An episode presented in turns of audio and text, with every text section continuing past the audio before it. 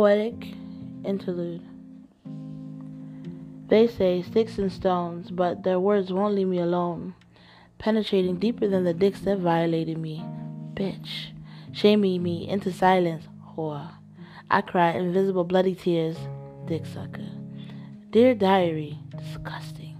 Am I really such a horrible person? Fat slut. If so, why am I here? Gross. My beauty is no more ugly. More than once, I didn't think I would make it. Two cent hoe. Is there a future for me? Is there someone who will save me? What about all those fairy tales I used to hear all about?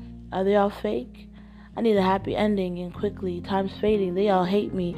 I can't breathe. Less than human is how they treat me. Can you see me? Do you even care?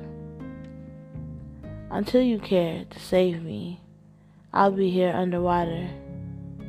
I won't bother holding my breath.